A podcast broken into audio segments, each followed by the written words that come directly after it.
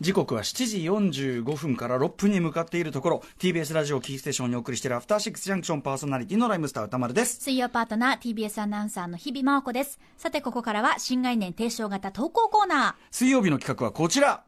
映画館。それは最後のフロンティア。これはアトロクリスナーが数々の映画館を渡り歩きそこで出会った人間や体験したエピソードを紹介する驚異の投稿コーナーである題してシアター一期一会よいしょ、ね、映画館で出会った人や目撃した珍事件などなど皆さんが映画館で体験したエピソードを募集しているコーナーでございます。えー、ということで、あの、今ね、あの単行本にもすでにね、えー、まあ手が上がっておりまして、今、まあいい投稿を集めている段階ですから、どしどし送っていただきたいこちらのコーナー、えー、リスナーの方から届いたメールを今回もご紹介いたしましょう。はいえー、ラジオネーム佐々木小次郎さんからいただいたシアター一期一会メール。今から10年以上前になりますが仕事帰りに毎日のように京橋にあるフィルムセンターへ通っていた時期がありました。今の今の国立フィルムアーカイブですね、うんはい。羨ましい。えーこれ多分いね仕事の職職場の位置が良かったんでしょうね。ーいいですね。いいよな。毎日のように羨ましい、えーその時の一期一会ですフィルムセンターでは監督役にそしてジャンルなどテーマを決めて特集上映を行っています、えーその時の特集は川島雄三監督特集、えー須崎パラダイスあ赤信号とかね、えー幕末太陽伝とか、えー喜劇とんかつ一代といった作品を仕事帰りに毎日見るという贅沢な日々を送っていました。リッチですね。これは勝ち組としか言いようがない。えーその日2007年7月12日の上映は1954年、えー制作の「お嬢さん社長」という作品、えー上映ギリギリに到着しお音楽の曲。8割程度は埋まっている客席から後ろの方の、えー客席から後ろの方の空いている席を見つけ、えー美空ひばり主演のミュージカル映画との前情報のみチラシで確認し上映が始まりました、えー製菓会社の社長が亡くなり17歳の孫娘が後を継ぐというストーリーだったのですが、えースクリーンに映し出された撮影当時16歳の美空ひばりさん、えー歌声演技ずっしりとした肉体全てが貫禄がありすぎて美空ひばりのアイドル映画を期待していた私は少しがっかりしてしまいました、えー16歳が主役のフレッシュなアイドル映画ではなかったからです、まあ、これさすでに年配になった姿を見てそこしか知らない世代が、その若い時見ても、もう若い人に見えない現象ってあると思うけどね。多分そういうことだったと思うんだけど、えー後ろ姿なんて40歳のおばさんにしか見えず さすが美空ひばりすげえなと、えー感心しながら見ていると、ふと隣の席の男性の様子がおかしいことに気づきました、失礼のないよう顔は前を向いたまま目だけをこう見ると、70歳は過ぎていると思われるおじいさんが座っていました。全身震えるような感じで思わずスクリーンに向かって手を伸ばし「ああひばりちゃん」と震える声が聞こえました。多分目は涙で溢れ光っていました私にはこのおじいさんが全身で美空ひばりへの思いを放っているように感じました。このおじいさんにとって美空ひばりは青春時代のアイドルで50年経ってもこんな気持ちにさせられるんだ。アイドル映画ってすごい。なぜか私の胸にも熱いものが込み上げてしまい涙,、ま、涙が溢れてきました。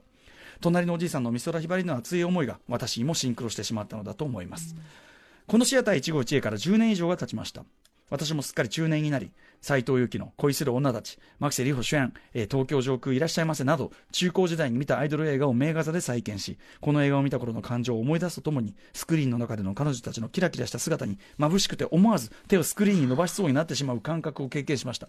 若い頃に見たアイドル映画って宝物です。映画館って本当にいいものですね。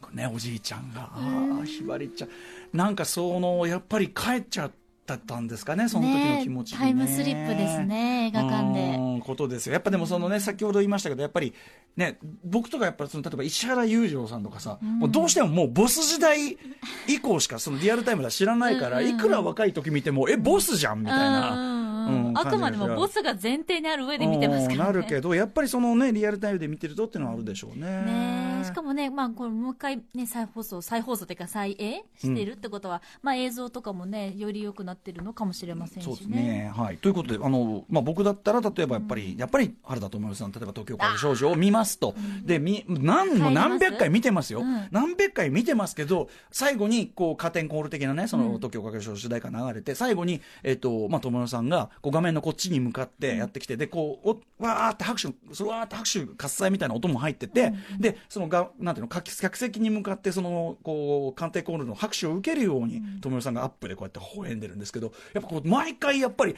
この少女に幸あれっていうか、えー。うん君の未来が幸せでありますようにってね、もう今、もうすっかり、そこから何十年経ってんのに、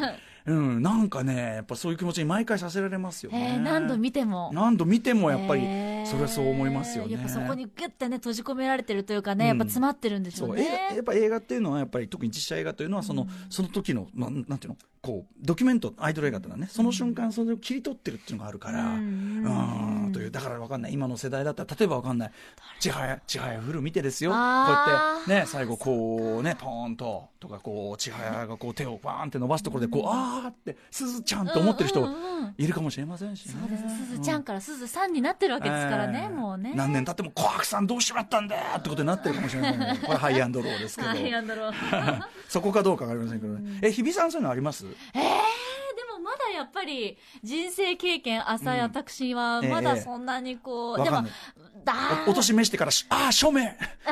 署名これなるのか。僕の名前で決めるんだあとは「ハリー・ポッター」ですかねやっぱり私だあとー一緒に年齢をこう刻んできたうんうんうん。気持ちがあるので、あの時のこう幼いね、ダニエル君とかを見るとなんかやっぱりこう昔のこうなんていうんですか卒業アルバムを開けた気持ちになりますけどあね。あなるほどね。だから、まあ、ひょっとしたらだからねもっとこうわララドクリフがこれからこうね あの年寄り俳優として活躍したりするとまたこう若い世代は「えだってラドクリフ全然これこれ11じゃないでしょ」みたいな。そうそうそう。いやもうね。なるかもしれないですしうんラドクリフねさ。んも全然ね変わりましたもんね今ね顔も、でも何にせよこのねおじいさんがそのああひばりちゃんそのススクリーンにだこれ本当にリアルあれですよね。あの新ユシネマパラダイスですよね本当にねうん。うんという感じで。手を伸ばしてしまったもらい泣きしてしまううのもちょっと分かってるような気がしますね。はい、えーそんな感じで、えええー投稿をまだまだ募集しているコーナーでございます。あお待ちしておりますえーはい宛先はじゃあお願いします。はい。歌丸アットマーク tbs.co.jp までです。メールが採用された方、番組ステッカー差し上げます。はい、皆さんもどしどし送っていただきたいとお思い待ちしております。ます。以上、新概念提唱型投稿コーナー。本日水曜日はシアター151へお送りしました。Junction.